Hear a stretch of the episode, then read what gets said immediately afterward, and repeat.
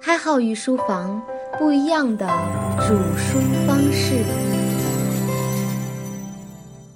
各位御书房听官们，大家好，这里是逃不开的经济周期，我是开号。感谢上节被我官方吐槽的微微哈，而这期他并没有放大招。好了，我们闲言少叙，回归正题。上节我们讲述了一个因破产而不愿意退休的老教授，这节呢，我们讲一个一辈子都领不到工资的老教授，这又是谁呢？且听开号慢慢道来。这位教授如预言帝一般预测到了1929年到1933年的世界性经济危机。他以古典自由主义者自居，他是著名的政治、哲学、经济学家哈耶克的导师，他被誉为奥地利经济学派的院长。他就是路德维希·冯·米塞斯，现代自由意志主义运动的主要影响人，也是古典自由主义的复兴者。我们先来看一下米塞斯的履历哈。米塞斯1881年生于奥地利帝国的兰堡，一个犹太人的家庭。祖父曾经获过政府颁发的家族文章，父亲呢是建筑工程师，之后还有个物理学家的弟弟，所以呢，米塞斯的家族对于学识是非常看重的哈，这也为米塞斯的求学打下了良好的基础。一九零零年呢，米塞斯到维也纳大学求学，起初他一度被当时的德语国家颇为流行的国家主义所吸引。当他认真地读完著名的奥地利经济学家蒙格尔的《国民经济学原理》之后呢，就开始抛弃国家主义，然后专攻货币理论。一九零六年呢，他获得了法律和经济学博士的学位。一九一三年呢，米塞斯开始在维也纳大学授课，同时他也担任了奥地利政府的经济顾问。但是由于他的理论和当时的主流经济学理论背道而驰，所以呢，维也纳大学也只给他一个虚职，而且不支付工资哈。米塞斯只得从事其他的工作来赚钱糊口，研究和教授反而是业余爱好了。教授还是有些微薄收入的，但是这些收入来源于学生们筹集的听课费。那么问题来了，当时已经是奥地利著名经济学家的米塞斯，怎么就落到这个地步了呢？我们从他当时发布的货币理论观点，或许可以找出其中的答案了。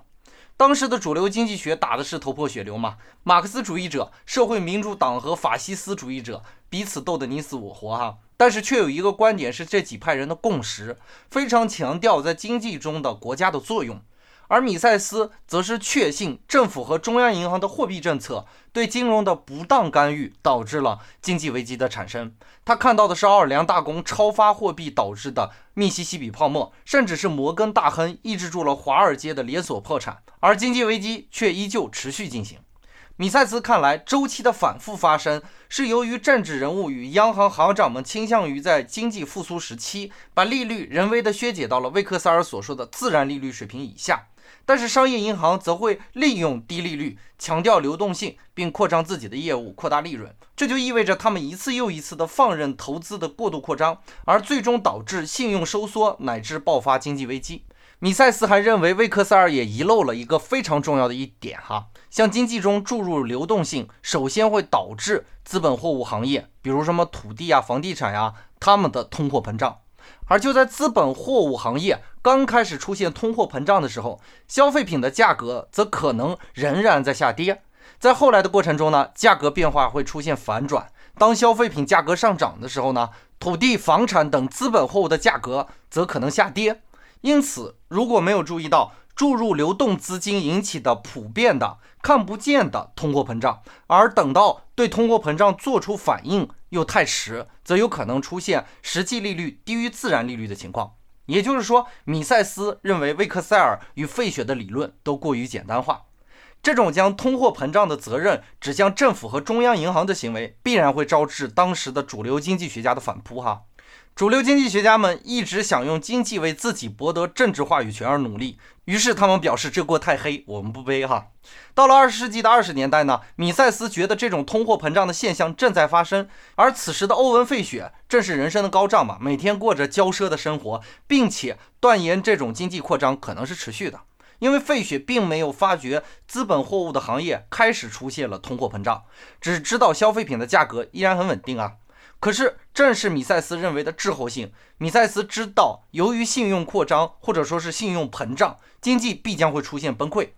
从纽科姆方程式来看呢，货币体系内在的不稳定性已经造成了资本的疯狂。这种情况急需得到纠正。当方程式左边开始被纠正的时候，方程式的右边就必然会被损害。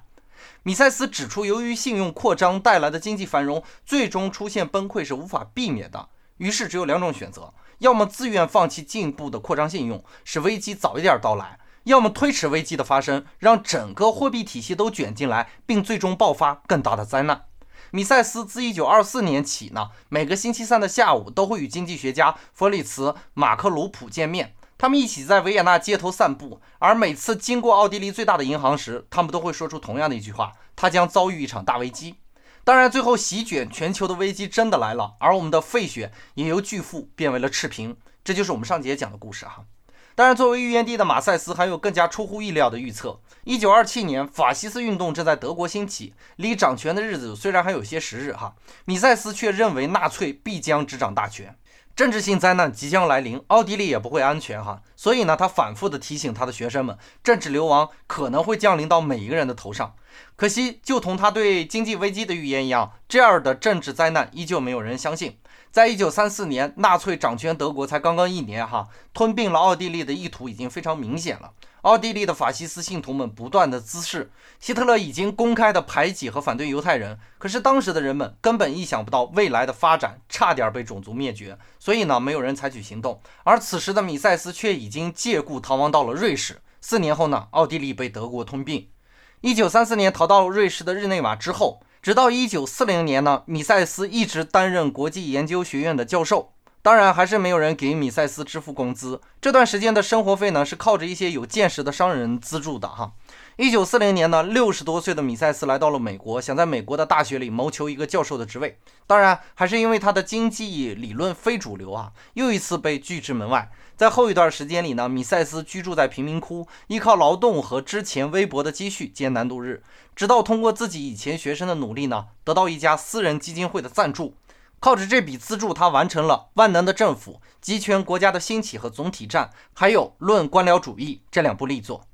坚持到了1944年，1945年呢，米塞斯终于可以应邀到了著名的纽约大学担任临时的客座教授。又过了很久才成为终身的客座教授，直到1969年87岁高龄才退休。而纽约大学也并未支付他薪资，他的生计是由一些赏识他的商人所赞助的。尽管他的名望日渐增长。但是他仍然直接将自家的通讯地址列于电话簿上，并且欢迎所有的学生前来拜访。这位一辈子都战斗在教育一线的老教授，却从来没有得到过工资，真是让我们不禁感叹：哈，居然还有这样的操作！当然，导致米塞斯最终无心的原因，不仅仅是因为他的货币理论嘛，还有他的另一项理论——社会主义在经济学上必然会失败。当第一次世界大战之后呢？米塞斯就写出了大量的经典性的文章，证明社会主义政府无法在经济上进行核算，因此呢，无法组织复杂的工业经济。由于计划经济会失去价格机制，政府根本无从得知市场需求的情报，所以产生的供给也就并不明确。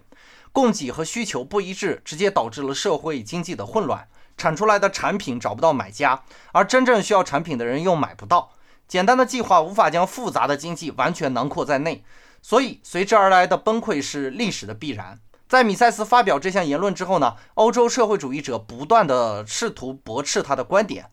我们预言帝不仅仅预料到他们会反驳，而且在二十世纪四十年代末明确地把他们驳倒。既然社会主义无法核算，国家干预只不过是以解决问题之名造成真正的问题，那么唯一可行、真正的繁荣经济就是自由放任。在日益增强的中央集权经济的统治和集体主义为标志的一个世纪里呢，米塞斯作为自由放任的坚定不移的支持者，而在学术者中独树一帜。